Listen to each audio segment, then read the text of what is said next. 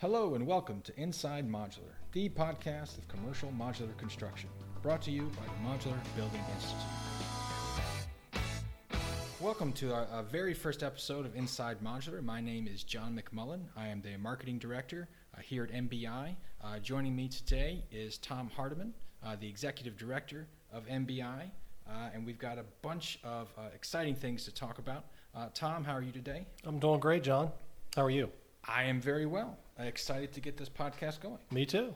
Um, so let's dive right in. Uh, I was uh, wondering, is there anything uh, new and exciting uh, going on in MBI that maybe you wanted to catch uh, our listeners up on really quick?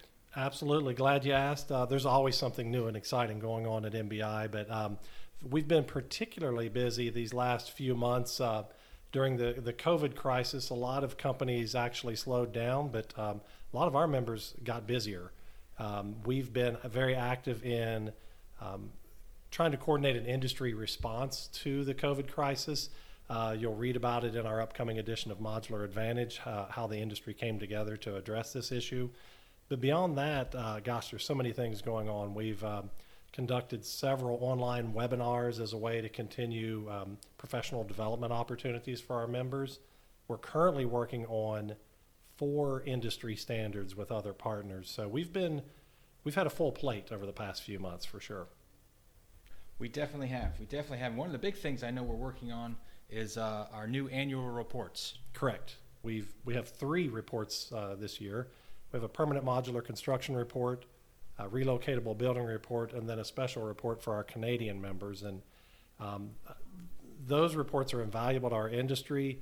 They've got a, a ton of uh, data in them that's that's useful for for a lot of reasons. But real quick, I just wanted to touch on the cover images on those reports. Uh, a lot of people ask us, how do you pick the covers for some of your publications? In the case of the annual reports, we uh, selected the Best of Show permanent project and the Best of Show relocatable building project from our uh, industry awards of distinction contest. Um, that was held in March. Those companies won the Best of Show. The, the attendees at our World of Modular conference voted on those projects. So we felt that was a, a good nod to those companies for, for winning that to put them on the cover of the industry annual reports. I was actually taking some notes uh, about those entries because a couple of them have some really interesting stories behind them. Uh, for uh, the permanent modular construction report, um, the best in show was a uh, structure built by Vesta Modular. They were working with Southeast Modular and Affinity Building Systems. It's a housing complex on a Caribbean island where nothing had ever been built before. Um, so it's I think it's tens of thousands of square feet of new uh, housing uh, for a, a the world's largest uh, privately owned cruise line. So they'll go to this Caribbean island, and there'll be beautiful buildings now uh, uh, for people to stay in. Uh, for the relocatable uh, cover, uh, it, the image was from Wilmot Modular Structures. They were working with Ramtech. It's a, a really nice relocatable office building.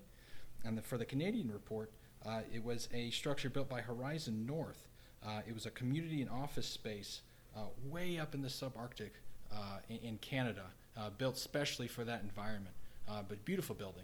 Uh, so I'm really looking forward to those uh, those being published. Uh, anyway, Yeah, my only uh, criticism on the permanent project is that we weren't invited to uh, to the uh, ribbon cutting that ceremony. Maybe, maybe maybe next year. Maybe next year. Um, so back to the annual reports themselves. What uh, you mentioned that they're really important for our industry. How are they used? What what, what do they do uh, for members of, of the industry? Well, let me back up a step and, and um, explain how we gather that uh, in, information that's included in them. Each year, when our members renew their membership, we ask them for information like their revenues. If they're manufacturers, we ask about total square footage produced, what markets they're in, things like that. And, and a lot of our members provide that uh, data voluntarily. Um, we, we've talked about our awards of distinction contest. Each year, we get about 100 to 125 buildings entered into our contest. And from that information, we can um, pull out uh, data on different markets. How long does it take to complete a multifamily project, for example? Average size, um, various uh, bits of information on different markets. So we, we glean information from that contest.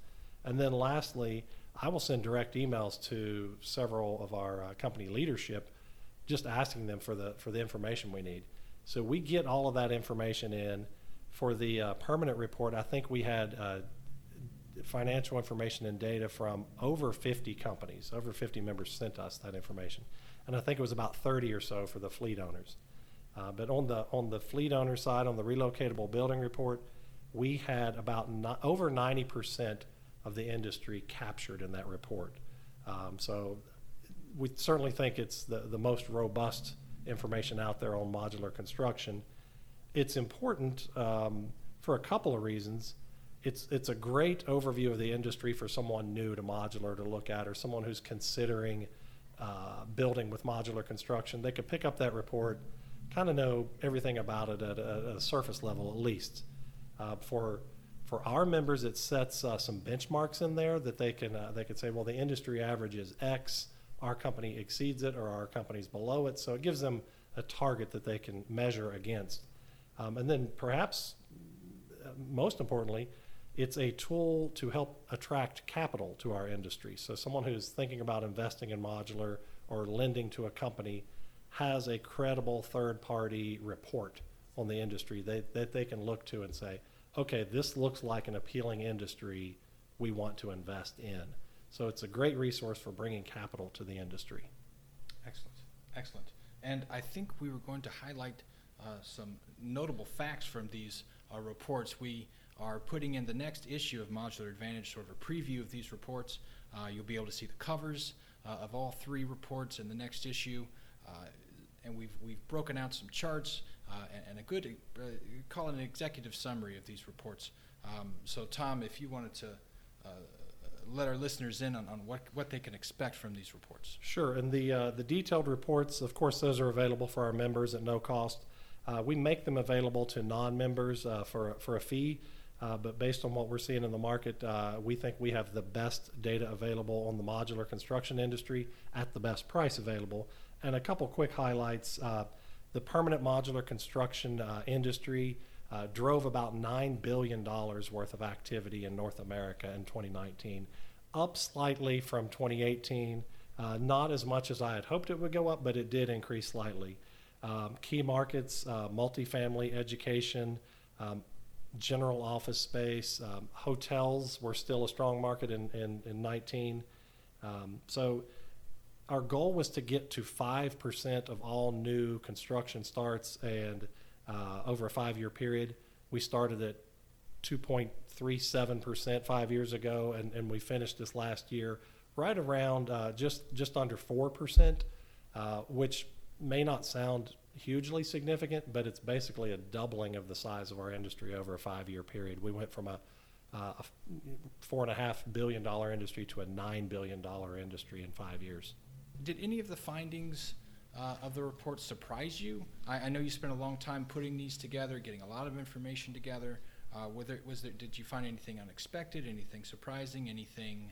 Uh, I don't think I was uh, nothing surprising. I'll, I'll say that uh, on the relocatable side of the uh, the industry, um, you know, consolidation and mergers continue to have an impact. Uh, a larger percentage of the fleet, uh, the relocatable buildings, are held in the hands of a smaller number of companies. Uh, so there's there's fewer companies uh, operating in that space than there was five years ago. Um, that said, that industry still looks very healthy, very robust. We we have the best data available for uh, relocatable buildings than we've ever had. This report is by far the best one we've ever had.